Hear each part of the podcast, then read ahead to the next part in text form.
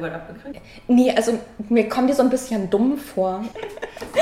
also man, man, muss schon, also sie sind krass und sie haben auch viele erwischt. Also ich glaube, die Dunkelziffern bei den verletzten Demonstranten, Demonstrierenden sind extrem hoch, mhm. weil sich die meisten natürlich auch nicht trauen, so dann zu gehen damit.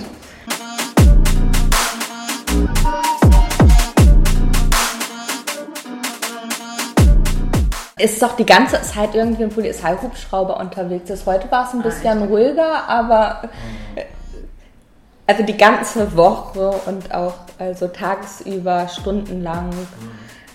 Ähm, meistens genau hier im Hafenviertel. Mhm. Ähm, ich denke nicht, dass die dann wirklich gerade dabei sind, Leute zu suchen, aber es ist einfach so ein Präsentes zu zeigen. Das ist eindeutig, das ist eindeutig, um uns abzufangen.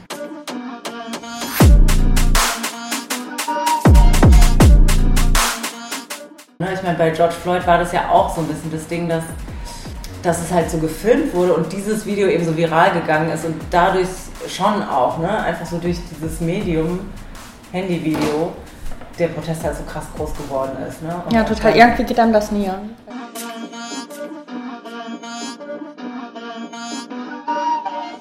Das ist also auch so etwas, was ich, was ich Deutschen sage, wenn die hier so die Sinnhaftigkeit der Proteste so in Frage stellen. Es ist so, irgendwie haben Franzosen doch immer ein bisschen mehr Erfolg mit ihren Revolten gehabt als wir.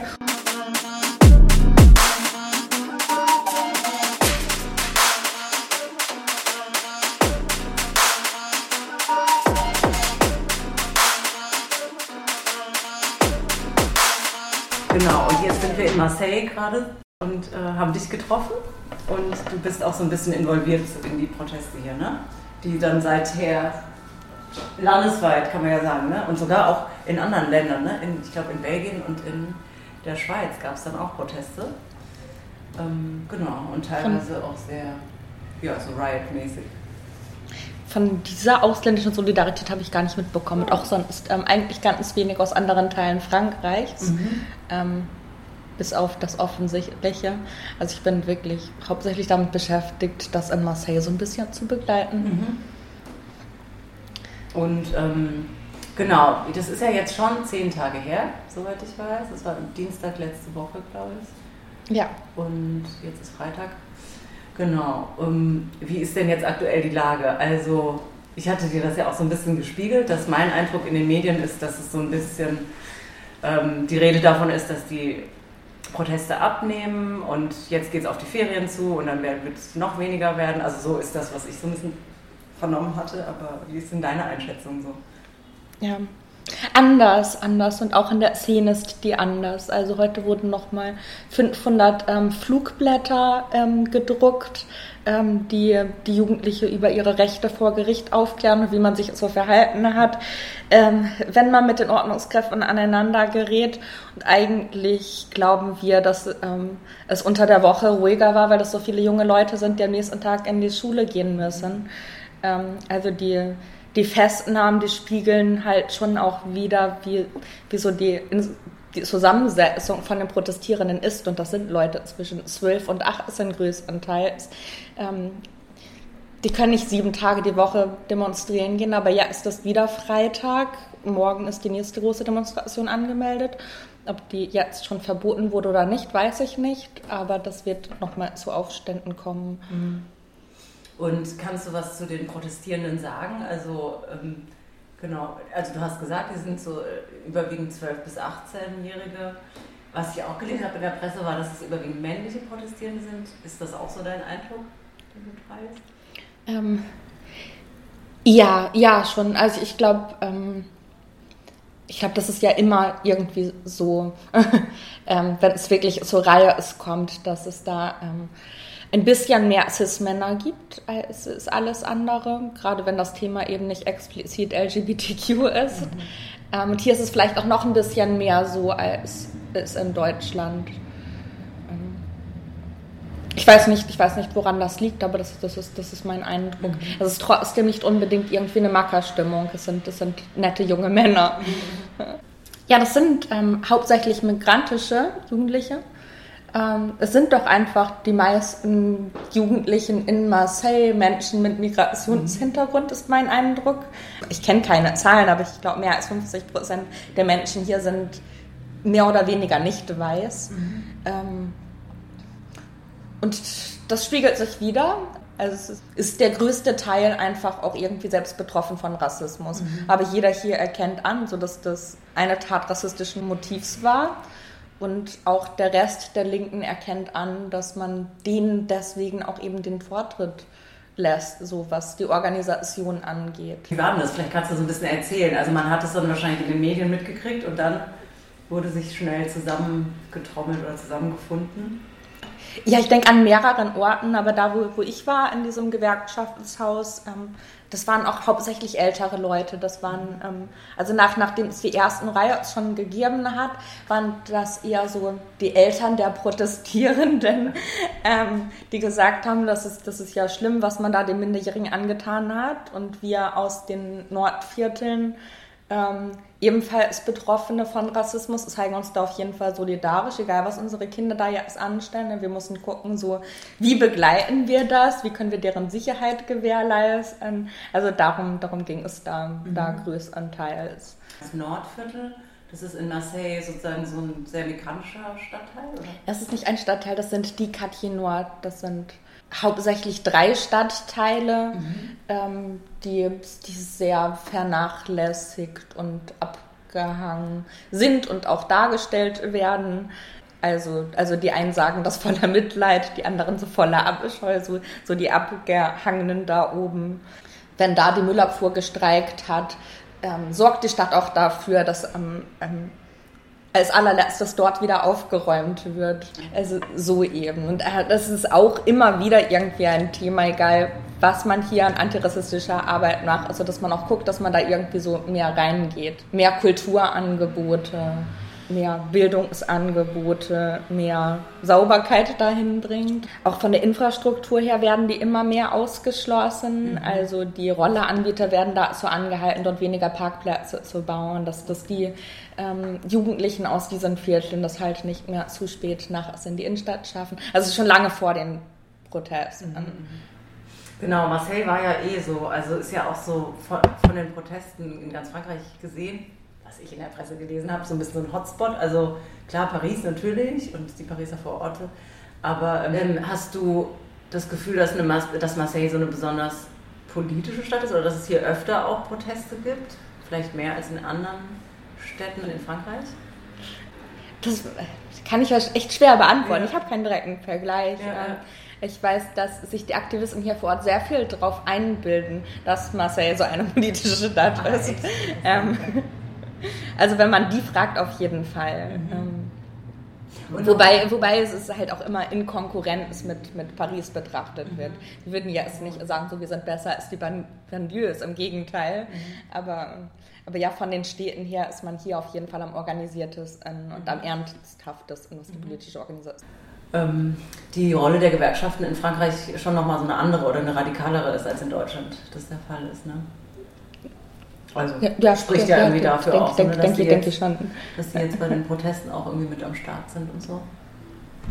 Aber gleichzeitig ist, ist, die Diskussion hier über die Gewerkschaften und was die wirklich leisten genau die gleiche wie, mhm. wie in Deutschland. Ah, also, also auch, auch hier sagen die Leute, die sind total schwach geworden. Mhm. Niemand nimmt die mehr ernst und unser Problem ist, dass wir ähm, nach dem kleinsten politischen Zugeständnis gleich wieder aufhören zu demonstrieren. Mhm. Ähm, mhm. mit denen ist gar nicht erst anzufangen. Eigentlich brauchen wir eine ganz andere Organisationsstruktur. Ah, ja, okay. Doch, okay. Mhm. Ja. Ja, es ist natürlich, natürlich absurd. Also zehn Tage in Folge brennt die Stadt und die Gewerkschaften sind da irgendwie immer noch mit dabei, auch, auch wenn sie sich politisch, inhaltlich immer wieder distanzieren. Mhm, mh. Ich glaube, ich glaub, die, die CGT, die ist auch gar nicht mehr offiziell kommunistisch, weil sie anschlussfähiger sein will. Mhm. Das ist eine Gewerkschaft. Mhm, ja. Also morgen ist ja nochmal eine große, also sozusagen am 11. Tag, nachdem das passiert ist, nochmal eine große Demo hier auch angemeldet. Was ist so deine Prognose? Wie wird es ablaufen? So wie letzte Woche. So wie letzte Woche. Also es wird ruhig anfangen und bestimmt auch irgendwie eine Stunde dauern, bis, bis sie losgehen. Also was denkst du, wie viele Menschen kommen? Ähm, 1000, 2000 ja. ähm, Anfang. Mhm. Ja. Viele werden auch einfach so darauf warten, so dass die Sonne untergegangen ist, bis sie irgendwie das Haus verlassen und gucken, was sie so beitragen können. Ähm, Riots, also wir haben ja so ein paar Sachen hier auf der Straße gesehen, irgendwie eingeschlagene Bankautomaten oder eingeschlagene Schaufenster. Genau, Schaufenster. Um, äh, also genau, wie, wie ich einfach, ich frage einfach so dumm, weil es in Deutschland, glaube ich, relativ selten aktuell vorkommt, dass sowas überhaupt passiert. Wie sehen so Riots aus? Ähm, Was machen die? äh, ja, nicht. Ich war, ich war selbst ganz, ähm, ganz überrascht ähm, davon, wie ähm, wie die aussehen können. Ähm, also sie sind da schon, schon sehr organisiert darin, auch so, so dickere Scheiben einzuwerfen. Okay. Es gibt, es gibt Methoden, ja. Hat wirklich angefangen mit so Luxusboutiquen, glaube ich, mhm. in der ersten Nacht. So, so Dior, ähm, Chanel, sowas? Ja, mhm. Ähm, die Sachen, die da rausgetragen wurden, das waren auch nicht nur politische Leute, die sich dann halt daran beteiligt haben, sondern auch einfach irgendwie so arme Leute, denen man dann gerne so, so was oder die Aktivisten haben dann ähm, Anwohnern etwas in die Hand gedrückt, die das gut gebrauchen können, weil okay. sie kein Geld haben. Und dann musste das natürlich auch irgendwie schnell unter die Leute gebracht werden. Und so haben total unbeteiligte Leute irgendwie 200 Meter weiter auf der Kanne Bier für 5 Euro irgendwie ein T-Shirt für 200 Euro angeboten bekommen.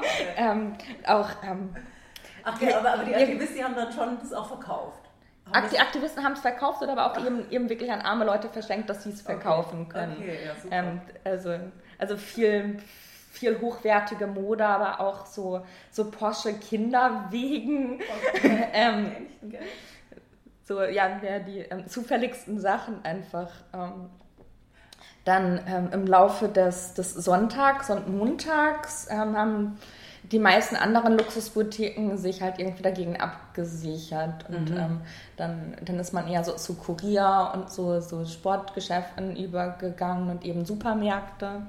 Ähm, das habe ich schon erzählt, das, das, das war ganz toll. Haben so ein paar Jugendliche eben auch äh, eine Scheibe hinter einer Kasse vom Monoprix eingeschlagen. Das ist eine große Supermarktkette hier. Aber die Kassen waren da so aufgestellt, dass es ganz kompliziert gewesen wäre, so in einen größeren Geschäftsbereich zu kommen. Also hätten sie nur Zugriff auf Alkohol gehabt und ähm, das hat einfach niemanden interessiert. Also war die Scheibe eingeschlagen, aber alles, was geplündert wurde, war Sonnencreme. ja, die kann man hier auf jeden Fall gut gebrauchen äh, ja, sehr heiß auch. Ähm, ja, das ist die Zeit. ja, und, ja und, und, und, dann also, also abgesehen von den Plünderungen ähm, wird natürlich sehr viel angezündet schon. Ähm, Über brennenden Müll haben wir ja schon gesprochen. Ja, ne? ja.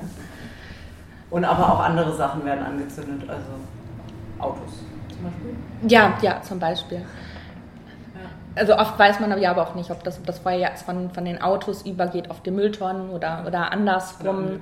Ähm, sehr viele von diesen Verleihrollern ähm, hat es getroffen. Die wurden dann teilweise auch ins Hafenbecken geschmissen. Also es sind, es sind sicher keine sinnvollen Aktionen, die da, da stattfinden. Ähm, hat auch dazu geführt, dass dann die meisten Rolleranbieter so ihren Service ganz eingestellt haben. Ähm, und ähm, die die Fahrräder, die an unsere Öffis angeschlossen mhm. sind, mhm. die wirklich sehr günstig waren und für viele Menschen auch ein Weg, um zur Arbeit zu kommen. Ja, die, die, fahren jetzt nicht mehr. Also das heißt, dass viele Menschen nicht arbeiten gehen können wegen der Proteste. Okay. Ähm, das stört Franzose natürlich enorm. Und ist bei diesen Plünderungen, ähm, die, die, die, erste Motivation war natürlich, ne, ein Zeichen zu setzen, auch gegen diese rassistische Polizeigewalt und diesen Polizeimord, der passiert ist. Aber dann geht es ja schon auch so ein bisschen weiter. Es ist ja schon dann auch so ein, äh, wenn man dann armen Menschen teure Sachen schenkt oder so, hat das ja nochmal noch mal eine andere Dimension auch, ne? Oder? Ja, ich, also ich würde auch sagen, dass das ist nett. Und ich glaube auch, das ist anders als in Deutschland. Mhm. Also ich war, ich war ein paar Mal so ähm, beim 1. Mai in der Hamburger Sternschanze dabei. Da wurden auch eben kleine Läden, die keine Ketten waren, angegriffen und man hat halt trotzdem den ganzen Scheiß für sich behalten. Mhm. Ich glaube, also sowas wird in Marseille nicht passieren. Man ist hier halt schon sehr irgendwie so auf das, was vor Ort passiert, auch bedacht einfach als Linke und mhm. man interessiert sich so für die Partikularinteressen der Arbeiter und der Nachbarn, mhm. egal was man tut. Mhm. Und würdest du sagen, also genau, ich, ich weiß nicht besonders viel, aber so ein bisschen über die äh, Geschichte von Marseille. Also es war ja schon immer so eine sehr bunte Stadt, was so genau verschiedenste Kulturen angeht. Und genau, im Zweiten Weltkrieg hat es ja eine große Rolle gespielt, ne, dass hier viele Geflüchtete waren oder sich auch verstecken konnten, glaube ich. Ja. Das war, gab es auch das so war ein Menschen, Zwischen, Mhm. Zwischenstation genau, für diese viele Transitgeschichte. verfolgte Linke. Ja. Mhm. Und meinst du, dass das auch irgendwie sozusagen ähm, einen Einfluss darauf hat, wie jetzt hier auch die Linke agiert oder die Linke auch organisiert ist? Oder? Mhm. Kann ich ganz schwer einschätzen. Ähm, Also es ist ähm, so ein, so ein kleiner Wehmutstropfen eigentlich bei all dem hier. Ähm, Ich habe das Gefühl, dass die Linke, dass überhaupt die Leute in Marseille sich der Geschichte super unbewusst sind. Ah, also, Okay. also ich glaube, die allermeisten wissen nicht mal, dass die Nazis bis hierher vorgedrungen sind. Mhm. Ähm, es gibt hier neben dem Gericht noch Hakenkreuze so und das, das interessiert die auch irgendwie gar nicht. Ähm, Also inwiefern? Also so, so wie so Graffitis von so Neonazis oder meinst du? Nein, nein, nein, aus, aus ähm, der Nazi-Zeit. Ah, echt? Ja. Okay. also im, irgendwelche im, im, im, im Gedenkdinge. Gebäude. Ach, krass, so okay. aus Steinen, ja. Im Ernst? Mhm. Okay, krass. Ich habe euch gar nicht gezeigt vorhin, ja. Nee. genau, das war ja auch bei diesem Vortrag so ein ganz bisschen, wenn man so gefragt hat nach, nach den Gründen, warum zum Beispiel in Frankreich Proteste ja irgendwie viel häufiger, viel länger andauern und auch viel radikaler sind als in Deutschland, war das so ein bisschen so eine Vermutung, die angestellt wurde, dass es, ja, dass eben sehr viele linke Intellektuelle ja damals einfach aus Deutschland geflohen sind und so sich irgendwie ne, so, ein, so ein Kern da nicht ähm, äh, weiter ja, etablieren konnte weiter und in Frankreich das eventuell ein bisschen anders war, obwohl ja auch viele von hier geflohen sind. Ne? Aber vielleicht sind dann doch manche wieder hierher zurückgekehrt oder so. Und hier ist es einfach sehr, ja, so ein Schmelztiegel auch von verschiedensten Kulturen und Menschen, die, Ja. die irgendwie da so für ihre Rechte kämpfen auch. Ne? Ja, ich, ich glaube, also das kann was dazu beitragen, dass eben auch so viele Menschen mit ihrer Kultur dann wieder hierher gekommen sind. Ähm, meine Vermutung wäre ganz plump, dass ähm, Franzosen einfach gesehen haben, dass das funktioniert. Mhm. Also ich meine, man hat die Revolution hier, zumindest in der westlichen Welt, ja mehr oder weniger erfunden. Es ist also auch so etwas, was ich, was ich Deutschen sage, wenn die hier so die Sinnhaftigkeit der Proteste so in Frage stellen. Es ist so, irgendwie haben Franzosen doch immer ein bisschen mehr Erfolg mit ihren Revolten gehabt als wir. Und irgendwie haben sie es auch geschafft, nie faschistisch gewesen zu sein. Also ich meine, ja, das, das ist auch strittig. Aber jedenfalls war nie ganz Frankreich sozial, nationalsozialistisch. Ähm, und ich würde den Leuten einfach ein bisschen vertrauen. So ein Vertrauen auch in so eine, wenn man geschichtlich das schon mal so erlebt hat, dass es funktionieren kann, klar, es ist äh, das in Deutschland ja so, in dem Maße zumindest nicht so der Fall gewesen. Ne? Ähm, Ja, aber die Leute, also die reden jetzt auch nicht wirklich von einer Revolution. Das sind wirklich so die 12-, 13-Jährigen, die jetzt sagen so, und morgen die sechste Republik. Ähm, Süß. Und 12-, 13-Jährige sind auch dabei, ja? Das Ja, ist, ja, ja, das schon. ist krass. Ach genau, ja, die Sache mit dem weiteren Toten, der eventuell, äh, also es ist noch nicht so ganz aufgeklärt, ne? aber es gab einen weiteren Toten, der sehr wahrscheinlich von einem Gummigeschoss von den Cops getroffen wurde und auch gestorben ist. Ähm, und also wie, wie in der Stadt äh, damit umgegangen wurde, weil das war ja hier in Marseille, ne? ob es da nochmal sozusagen so extra Proteste gab oder man gesagt hat, so ey, äh, überdenkt nochmal eure Waffengewalt oder irgendwie sowas. Also es hat auf jeden Fall so zur interner Empörung geführt, ganz vieles. Es wurde da, darüber gesprochen, so hey, wir, wir haben für eine Sache protestiert, so hört auf, Ausländer zu töten. ähm, und was macht ihr? Ähm, aber weil unser Infl Informationsfluss so schleppend war, man die ganze Zeit nicht wusste, so ist das ja bestätigt, das ist, ist es das, ist das nicht, hat das nicht nochmal irgendwie zu extra Protest angeführt, die irgendwie ähm, größer geworden wären. Ich weiß nicht, ob das noch kommt. Ähm, aber die Sache mit, äh, mit Nahl war ja auch eben, also dass man es auf Kamera hatte. Es ist ja nicht das erste Mal, dass sowas passiert ist. Ähm, Ich hatte irgendwie gelesen von der Zahl, dass dieses Jahr schon 13 Menschen bei Verkehrskontrollen getötet Mhm, wurden in ja, Frankreich. ja. Das ist ja irgendwie krass auch, ne? Na, Ich meine, bei George Floyd war das ja auch so ein bisschen das Ding, dass dass es halt so gefilmt wurde und dieses Video eben so viral gegangen ist und dadurch schon auch, ne, einfach so durch dieses Medium, Handyvideo, der Protest halt so krass groß geworden ist. Ne? ja, total. Irgendwie geht einem das näher. Also, ja. muss ich ehrlich sagen, geht auch mir so, ja. ja, ja. Man hat es irgendwie so vor Augen. Es gab ja in ähm, Deutschland auch Anfang Juni, soweit ich weiß, äh, so ein Fall von so einer Verfolgungsjagd, auch irgendwie Verkehrsdelikt, was weiß ich. Fahren ohne Führerschein oder was auch immer. Und ähm, genau, es war auch ein migrantischer Jugendlicher, 19 war der. Und der wurde verfolgt von 13 PolizistInnen und sechs haben geschossen und zwar 34 Schüsse. Und der war dann irgendwie in so einer Sackgasse und dann haben einfach sechs PolizistInnen 34 Schüsse abgeschossen, abgefeuert. Mhm. Der ist zum Glück nicht äh, tödlich verunglückt, aber der ist halt immer noch im Krankenhaus und. Ähm, gelähmt, ne? Für gelähmt, glaube ich, ja. Und ähm, mhm. ist total krass. Und es ging halt kaum durch die Medien und auch die linke Szene ist, hat es kaum auf dem Schirm. Also es wurde jetzt auf irgendwelchen Insta-Kanälen geteilt oder so. Aber ähm, das ist schon krass, da habe ich mich auch nochmal so gefragt, so boah, was für ein krasser Unterschied zwischen Frankreich und Deutschland. Einerseits, andererseits kann es natürlich schon auch sein, dass das mit dieser ähm, Sache, äh, mit dem Video, ne, das wurde halt nicht gefilmt und das ist, ähm, weiß man nicht, vielleicht wäre es auch nochmal so ganz anders durch die Decke gegangen, wenn es dann ein Video zu gäbe. So. Ja, klar. Also mhm. keine zehntägigen Proteste, aber ich ich denke, das zeigt ja erst die, die Erfahrung aus, aus den mhm. letzten Jahren mit George Floyd und so weiter. Mhm. Ähm, Videos helfen. Ja, voll. Ach so, genau. Du hattest auch gesagt, dass es aktuell äh, die, ja, oder die Proteste oder die Solidarität auch den Menschen gilt, die eben ähm, in Gewahrsam sind, ne? seit irgendwie Festnahmen, seit den Protesten. Ja. Und äh, wie, also genau, wie läuft das ungefähr ab? Also das ist dann vorm Gericht oder so, ne? du? Ja, ja, klar, hauptsächlich vorm Gericht und auch im Gericht. Ähm, mhm. das ist alles öffentlich. Ähm, jeder kann da rein, nur nicht mit Essen. ähm, oder ACLB respektive ACAP-Tattoos sind auch nicht gern gesehen. Okay, die muss man sich dann überkleben oder sowas. genau.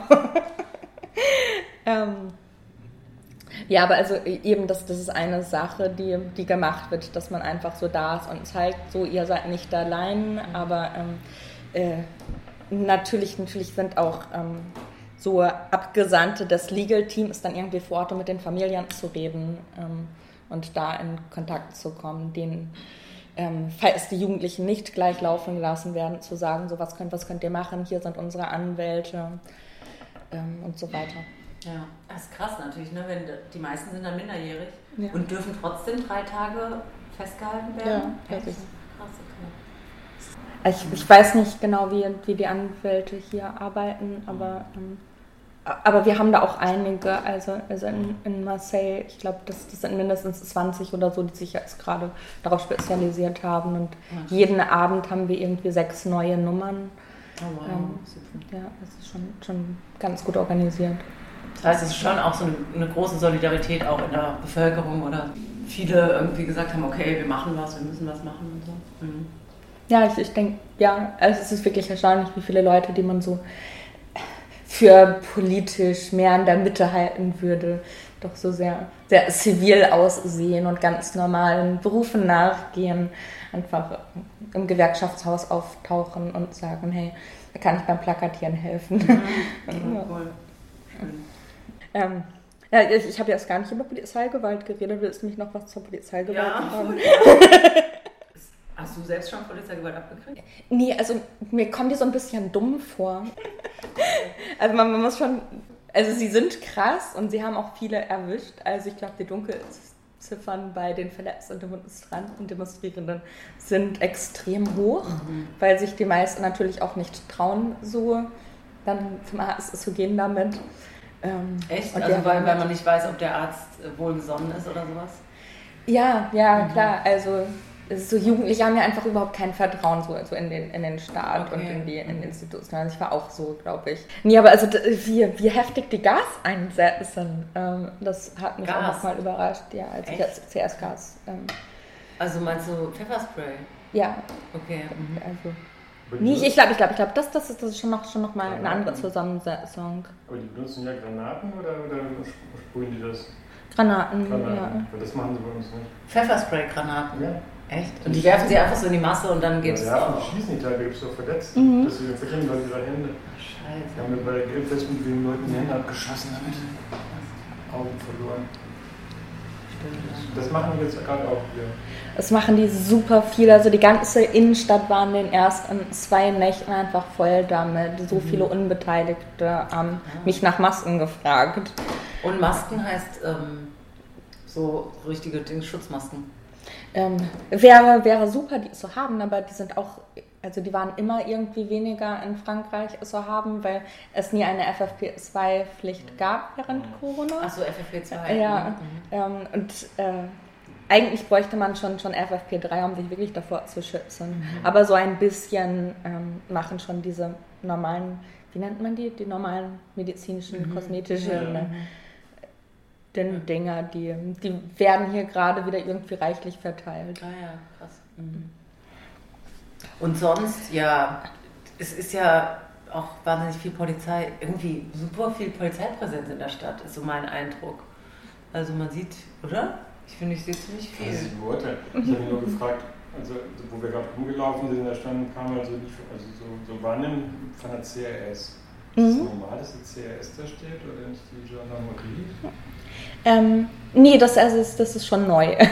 Ja, das sind diese Antiterror-Einheiten. Nee, das, Nee, gibt, du das- kannst es in Deutschland vergleichen. Also CRS und Gendarmerie waren schon immer zwei Abteilungen. Das Mhm. die, also bei uns würde man vielleicht Bundesgrenzschutz sagen, irgendwie zur CRS, aber das wäre ein bisschen zu weit. Das ist Mhm. einfach Gendarmerie, das sind so die, kontrollieren so den Verkehr und CRS sind die- Streifenbullen. Ja, Mhm. Streifen. CRS waren immer, also das kenne ich so seit 30 Jahren aus den Erzählungen der französischen Genossinnen, dass sie immer gesagt haben, ja, wenn eine CS zur Demo kommt, dann. Dann geht es um Gewalt, Ja, ne? dann geht es Mhm. um die Ja. wollen einfach nur.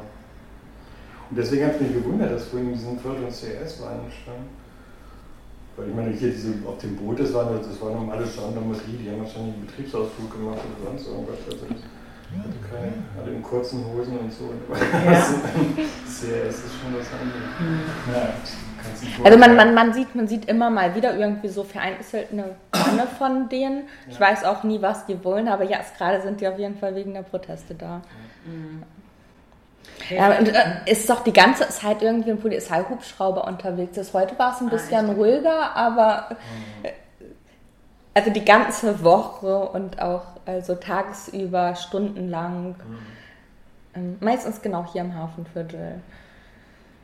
Mhm. Ähm, ich denke nicht, dass die dann wirklich gerade dabei sind, Leute zu suchen, aber es ist einfach so ein Präsentes zu zeigen. Das ist eindeutig. Das ist eindeutig, um uns abzufangen. Ähm, Meinst du, es gibt nochmal so mehr Konsequenzen auch aufgrund der Proteste, also sowohl positiv als auch negativ?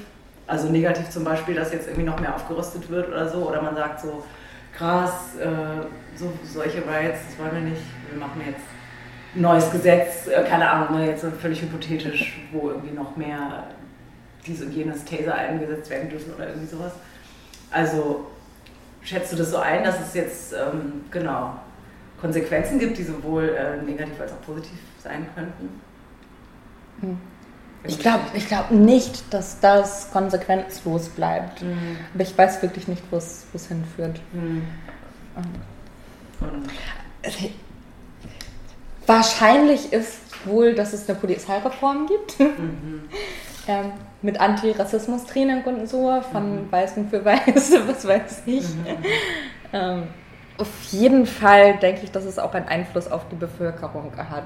Dass also Rassismus irgendwie ein größeres Thema wird. Ja, ist nicht unbedingt in Marseille, hier ist das eh der Fall. Hier geht es darum, dass auch Gelder an Sprecher so verteilt werden. Ähm, in anderen Teilen Frankreichs bestimmt. Mhm. Ich weiß, dass es das Gerücht gibt, was ich für ein bisschen abwegig halte, dass es ähm, direkt Leute hier aus den ähm, äh, oberen Positionen der Front National waren, die die identitären Baseballschläger zur Verfügung gestellt haben, um auf uns Demonstrierende einzuschlagen. Ähm, alles, was ich davon weiß und also bestätigen kann, ist, dass es Identitäre gab, die sich der Polizei angeschlossen haben mit Baseballschlägern. Ähm, da gab es mal diese, diese geile Geschichte hier in Marseille, irgendwann 1890 von so einem Anarchisten Marcos, ähm, der ähm, ja, seine Karriere als Meisterdieb damit angefangen, dass er sich als Polizist verkleidet hat.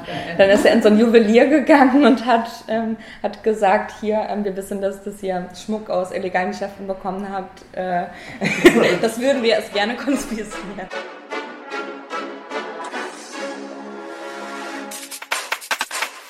Ja, viel Erfolg für die Demo morgen. Dankeschön. Und alles, was darauf folgt. Dankeschön.